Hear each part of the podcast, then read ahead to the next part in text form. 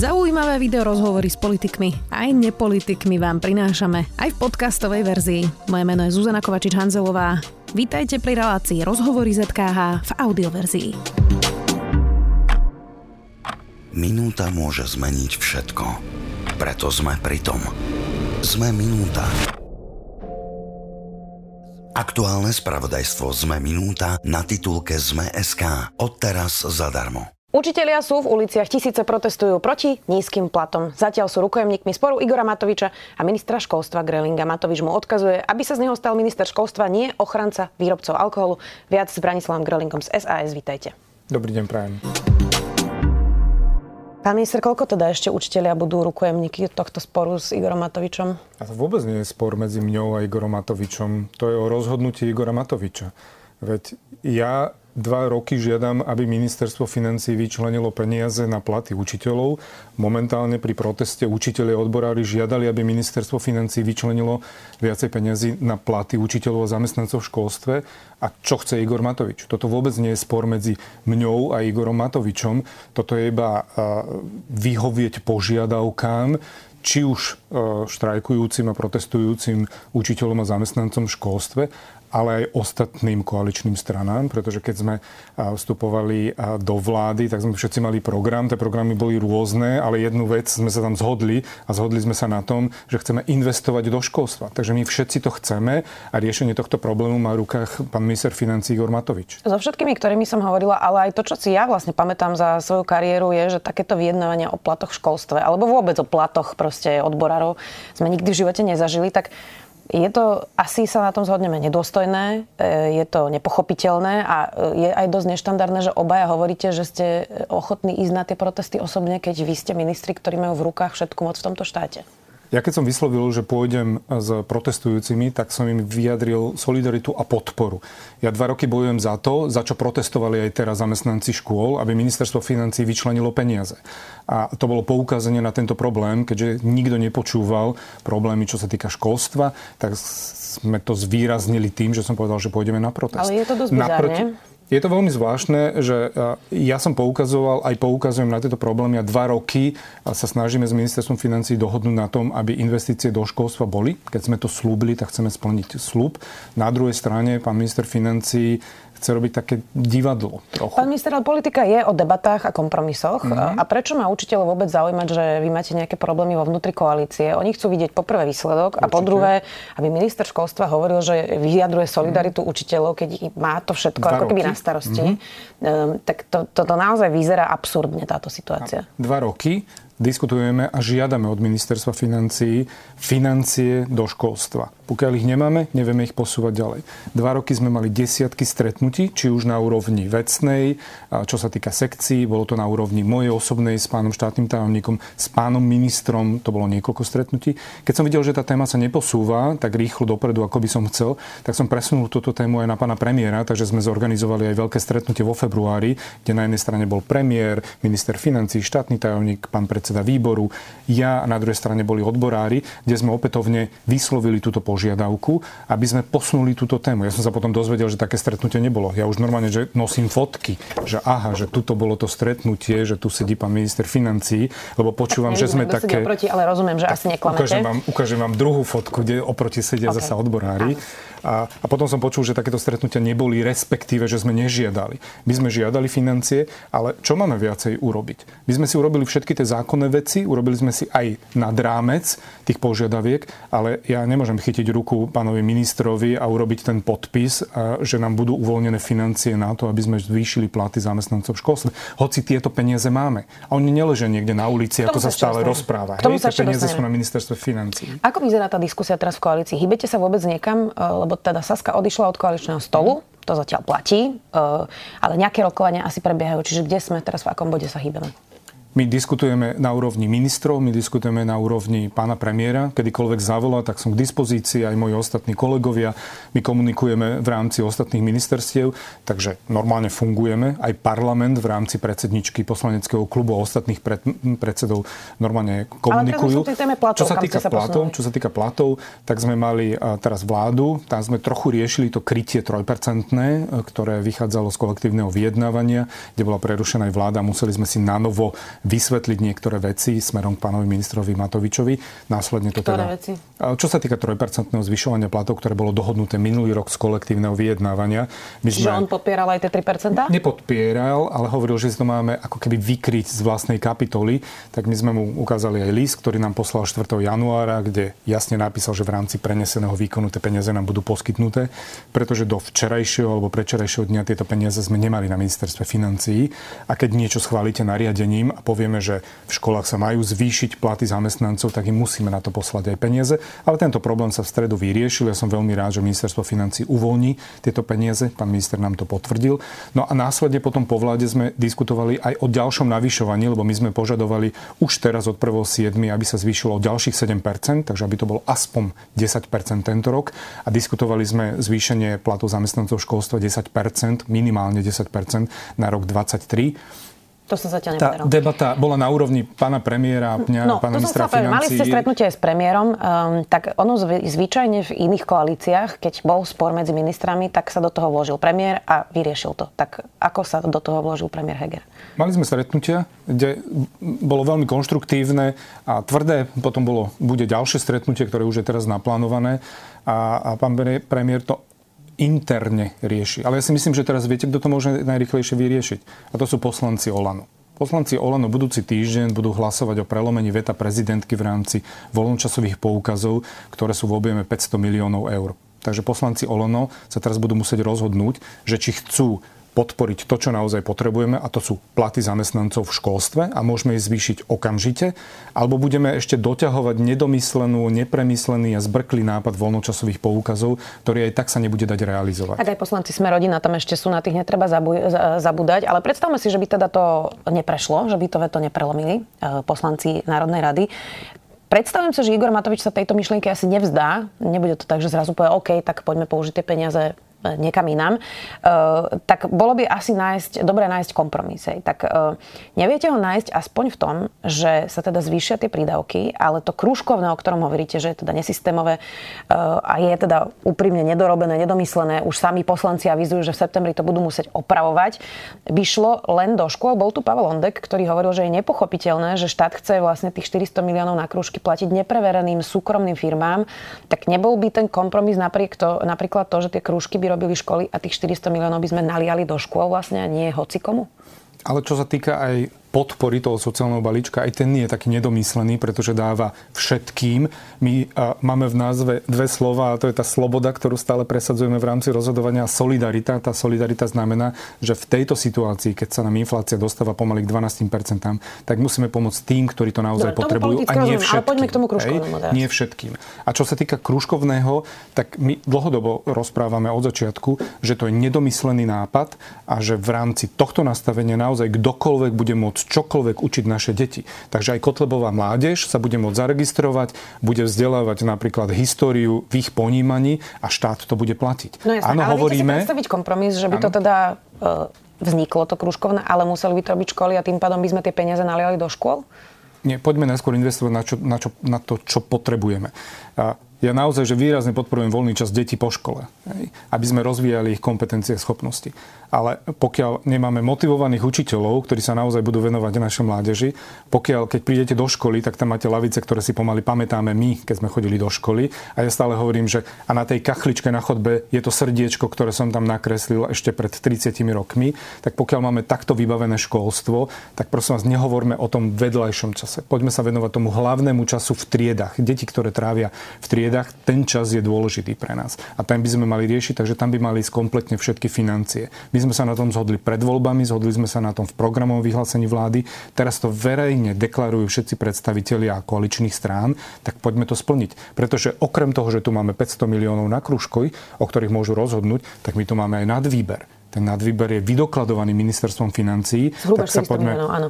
Uh, zacitujem vás, nedovolím, aby sme školstvo financovali na základe toho, koľko budú Slováci piť a fajčiť. To ste povedali pre denník N asi zhruba pred týždňom alebo desetimi dňami, už to nerátam presne. Prečo takto ultimátne? Veď zdaniť cigarety a alkohol je legitimné. Severské krajiny majú dokonca prohibíciu, mm. vysoké dane, aj drahý alkohol. Uh, je to úplne legitimná cesta, nie? My tu máme peniaze nemáme ich niekde na ulici a musíme ich zobrať z daní, máme ich na ministerstve financí. Je to vydokladované v rámci nadvýberu daní, keď ich porovnáte za niekoľko peňazí, za niekoľko mesiacov, tak tu vidíte, že aký ten nadvýber je. Je to v priemere asi 220 miliónov do terajšieho dňa a to bude pokračovať ďalej, teda do terajšieho mesiaca. A tieto peniaze sú. A samozrejme, že keď porovnávame 21. rok a 22. aj štát má nejaké vyššie náklady, a, tak iba si povedzme, že ktoré tie náklady chceme mať. Keď sa tu rozprávame o tom, ako pán minister prezentoval, že napríklad v tomto je 400 miliónov eur a pomoc Ukrajine. Ale túto pomoc nám preplatí Európska komisia. Bolo tam začlených 250 miliónov na ministerstvo obrany No tak nedajme 250 miliónov na ministerstvo obrany, dajme o mnoho menej a poďme investovať do školstva. Dobre, ale to sú teda, peniaze. je tu vojna, ja čiže idem, aj ministerstvo nie, obrany potrebuje peniaze. Ja vám idem povedať, že a prečo sa tu rozprávame o daniach a prečo ideme tu robiť nejaký kompromis alebo niečo podobné, keď peniaze máme, iba sa rozhodníme, že ich ideme použiť Lebo na toto. je umenie kompromisu, pán minister. No a umenie kompromisu je, že tu máme 220 miliónov mesačne, mesačne navyše nad výberu, práve kvôli inflácii, takže by sme to mali naspäť vrátiť ľuďom. A poďme sa porozprávať o tom, aké sú výdavky štátu, poďme ich nejakým spôsobom skresať a môžeme dať na platy učiteľov. Na platy učiteľov potrebujeme 180 miliónov ročne. Nadvýber je 220 miliónov mesačne. Takže jeden mesiac nám zaplatí platy učiteľov a zamestnancov školstva na celý rok. Potom tu máme to krúžkovné.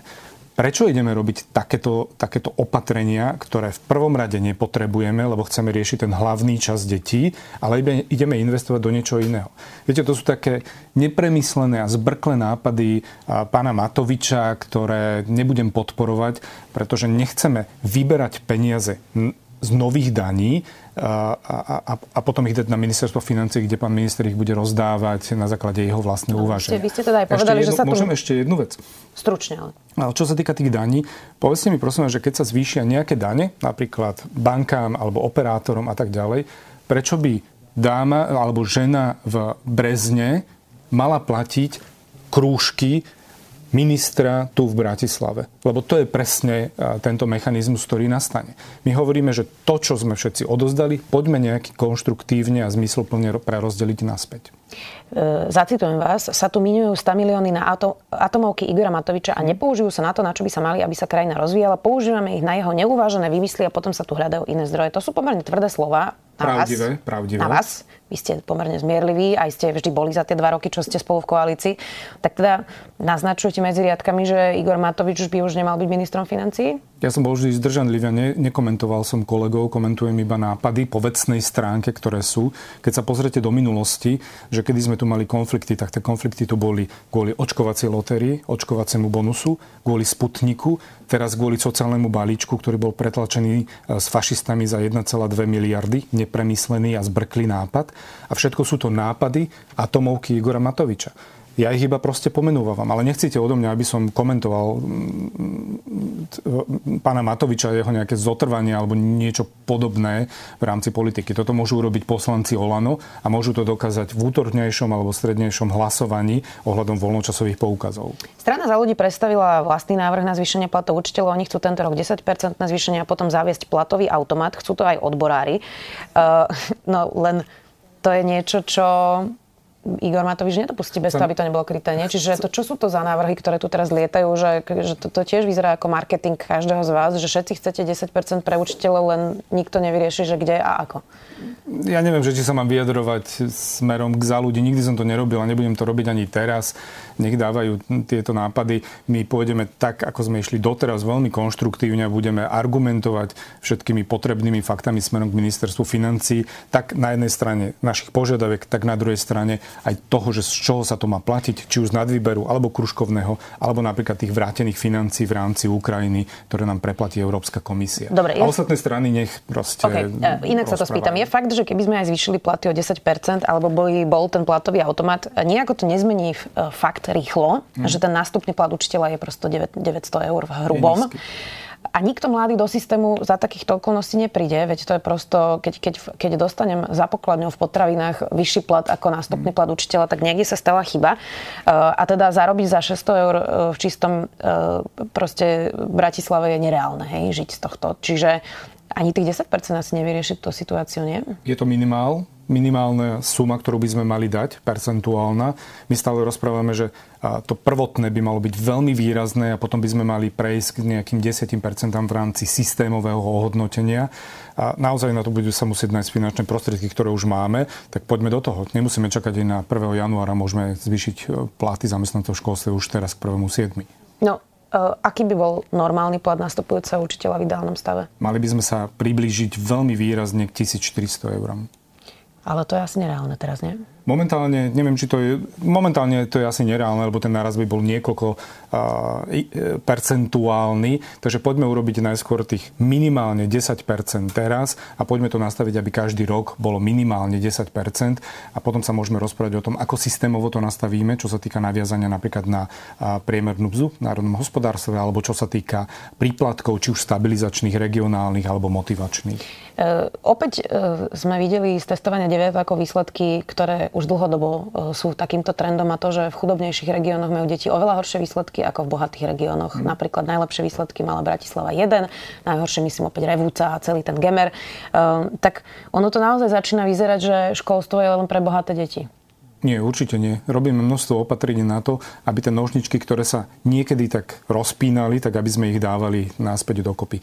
Urobili sme množstvo rôznych opatrení a stratégií, napríklad proti opakovaniu ročníka, na začlenovanie detí, zintegrovaných detí, čo sa týka debarierizácie alebo, alebo ostatných náležitostí. Toto sú všetko opatrenia, na ktoré sme potrebovali aj finančné prostriedky. Ja som veľmi rád, že sa nám ich podarilo obhajiť v rámci plánu obnovy a Urobili sme výrazné legislatívne zmeny minulý rok v rámci zákonov, či už regionálnom školstve alebo vysokom školstve. A teraz tie finančné prostriedky, ktoré máme z plánu obnovy, tak môžeme investovať do tohto a potierať tieto Dobre, roztiahnuté už, Roky tu debatujeme o nejaké kurikulárnej reforme o tom, že mm. tie deti učíme nezmyselné veci, že ich učíme memorovať, že im nedávame nástroje na to, ako premýšľať. Naozaj e, polovice detí, ktorá vychádza zo škôl podľa testovania PISA, je v podstate negramotných, že nerozumejú vlastne čítanému textu, len ho mechanicky vedia prečítať. To je, to je naozaj neudržateľná situácia. Tí ľudia si nevedia prečítať ani zmluvu, ktorú v dospelosti potom podpíšu, dajme tomu s nejakou nebankovkou, keď už by sme to prehnali.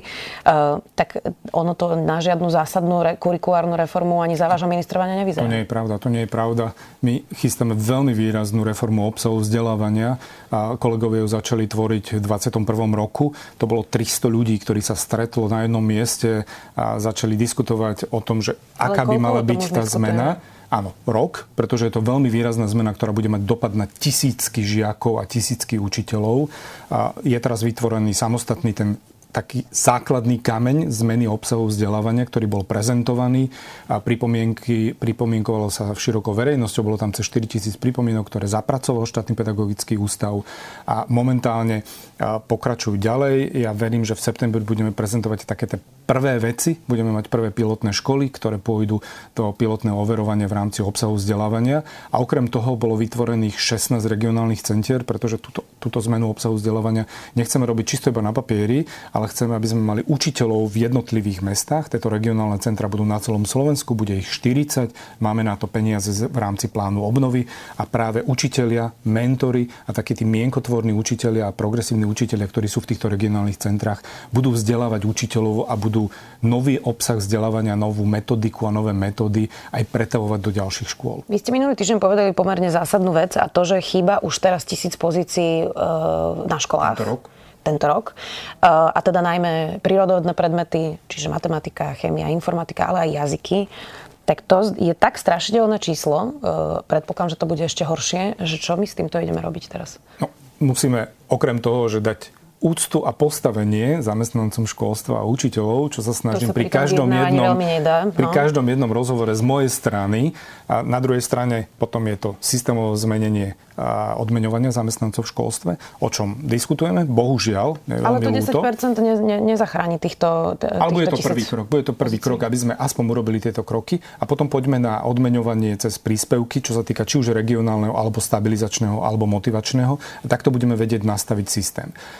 Na druhej strane je to aj prostredie, v ktorom sa učitelia hýbu. Keď prídete naozaj do školy a tá škola je vybavená tak ako väčšina škôl na Slovensku, že rodičia sa musia skladať na to, aby sa kúpili učebnice alebo aby sa vymenili lavice alebo vybavilo zariadenie v škole, tak bohužiaľ nemôžeme chcieť o tom, aby bol tam motivovaný učiteľ, aby naozaj sa v tom prostredí cítil dobre spoločne so žiakmi a oni vnímali nové obsah vzdelávania. No hlavne to nemôžeme chcieť od niekoho, kto má jazyky alebo informatiku a matematiku, keď niekde zarobí dvojnásobok. Určite áno. Veď o tom stále rozprávame, že pokiaľ nebudeme aj finančne motivovať, tak nevyriešime tento problém. Ja na druhú stranu ešte poviem jednu informáciu, že nám ročne odchádza cez 2000 učiteľov v rámci dôchodkového veku napríklad. Takže ak máme problém, že máme tisíc, nedostatok tisíc učiteľov a ešte nám budú odchádzať kontinuálne ďalej a 2000 učiteľov v rámci dôchodkového veku, tak za pár rokov tu môžeme mať enormný problém, čo sa týka vzdelávania vzdelávania mladých ľudí. Prečo toto nie je priorita premiérska? Lebo Toto to, čo je si kreslíme túto už dlhodobo, pán minister, my sme už mali niekoľko rozhovorov o tom, a nielen s vami, a s predošlými ministrami školstva, je ako pomerne tristná prognoza, ktorá naozaj rúti túto krajinu do, do, do veľmi ťažkých časov. Hej. Tak, tak si predstavujem, že toto už naozaj by mala byť premiérska téma. Takže prečo to nie je premiérska téma? Pán premiér sa vyjadruje k školstvu, dáva podporu, interne riešia niektoré veci teraz by mohol byť výraznejší v rámci vnútorných debát a rozhodnúť, že áno, školstvo, zdravotníctvo a ostatné jeho sféry, ktoré bude prezentovať, by mali byť prioritou a o tom by sme sa nemali rozprávať a naozaj finančné prostriedky by mali ísť do týchto segmentov. No neukazuje sa ale, že vlastne proti Igorovi Matovičovi je Eduard Heger slabý? Alebo slabší? Možno Nechcete odo mňa, aby som komentoval takéto vyjadrenia. Toto si musia vyriešiť v strane Olanu. Vy ste povedali, Igor Matovič nemá rád iný názor. Myslím si, že nemá rád ani túto koalíciu. Chce, aby boli veci tak, ako si ich on vysníval. Je úplne jedno, či sa dajú zrealizovať, alebo sú zmysluplné. Uh, tak s týmto nastavením a týmto konfliktom, ktorý už trvá dva roky, ako dlho viete ešte fungovať a pokračovať? Dlho, pretože budeme obhajovať každého jedného voliča, ktorý nám dal mandát, pretože nám dal mandát na to, aby sme tu nerobili populistické opatrenia, ale aby my, sme, ale aby my sme boli tá strana toho zdravého rozumu, ktorá bude obhajovať také tie zdravé opatrenia, ktoré nám pomôžu aj do budúcna. Ale inými slovami hovoríte, že Igor Matovič rozbíja koalíciu. Ja rozprávam o tom, že Kedy sme tu mali problémy? Kedy sme tu mali krízu? Bolo to pri Sputniku, bolo to pri očkovacej lotérii. Áno. A stále poukazujem na to, že kedy, kedy je povedali, Myslím si, že problém, nemá rád ani túto koalíciu, máme. že ju vlastne Áno, lebo nemá rád iný názor. Pán Matovič nemá rád iný názor. Ako náhle poviete iný názor, taký ten rozumný názor, ktorý máme my saskári, tak jemu sa to Môže nepáči. Byť. Jemu sa to nepáči a povie, že chce tak, aby to bolo, ako on chce. No ale ako sa dá takto fungovať s ministrom financií? No, budeme sa snažiť aj do budúcna. Ja verím, že pán premiér bude veľmi nápomocný tomu, aby sme vedeli komunikovať taký ten zdravý, racionálny názor aj do budúcna. No a voliči sú z toho možno už trošku unavení. Voliči sú unavení. Chcel som teraz povedať, že niekedy som z toho unavený aj ja. Som sa tak zabrzdil, že asi by som to nemal rozprávať, lebo to je také vyjadrenie nespokojnosti. Ale áno, je to náročné, ale myslím si, že to zvládneme ešte aj nasledujúci rok. Že budeme stále ten hlas toho zdravého rozumu. Čiže budeme stále vidieť konflikty. Je mi to veľmi ľúto, ja sa snažím tie konflikty, ak sú nejaké, aby sme si ich vydebatovali vo vnútri za zatvorenými dverami, ale bohužiaľ niekedy aj v takýchto burlivých rodinách výjdu na povrch. Kedy sa vráti sa za koaličné rokovania za stôl? Keď sa prestaneme urážať z tej druhej strany. Ja verím, že teraz sa tá situácia ukludnila, pretože bola veľmi taká vyšpičkovaná, bola pre mňa až trošku hysterická zo strany e, koaličných partnerov a myslím si, že sa to teraz ukludnilo. Všetci sme pochopili, že bolo to dobré rozhodnutie a čo skoro hadám prídeme naspäť. Čiže najbližšie týždne? Pozrite, my komunikujeme na úrovniach ministerstiev, my komunikujeme na úrovni premiéra, komunikuje sa v Národnej rade na úrovni predsedov poslaneckých klubov. Fungujeme normálne, uvidíme, kedy budú také tie zlomové témy, že sa k tomu budeme musieť stretnúť. Takže najbližšie týždne? Neviem vám na to odpovedať. Budeme to samozrejme sledovať. Koalíciu bez koaličnej rady som ešte nezažila, sama som zvedavá. Branislav Greling. No, ale nemáte koaličnú radu. Ja som zvedavá, ako to bude fungovať. Sama, sama som na to zvedavá. Minister školstva Branislav Greling z SAS. Ďakujem. Ďakujem vám pekne. Počúvali ste podcastovú verziu relácie Rozhovory ZKH. Už tradične nás nájdete na streamovacích službách, vo vašich domácich asistentoch, na Sme.sk, v sekcii Sme video a samozrejme aj na našom YouTube kanáli Denníka Sme. Ďakujeme. Minúta môže zmeniť všetko. Preto sme pri tom. Sme minúta. Aktuálne spravodajstvo ZME Minúta na titulke ZME.sk. Odteraz zadarmo.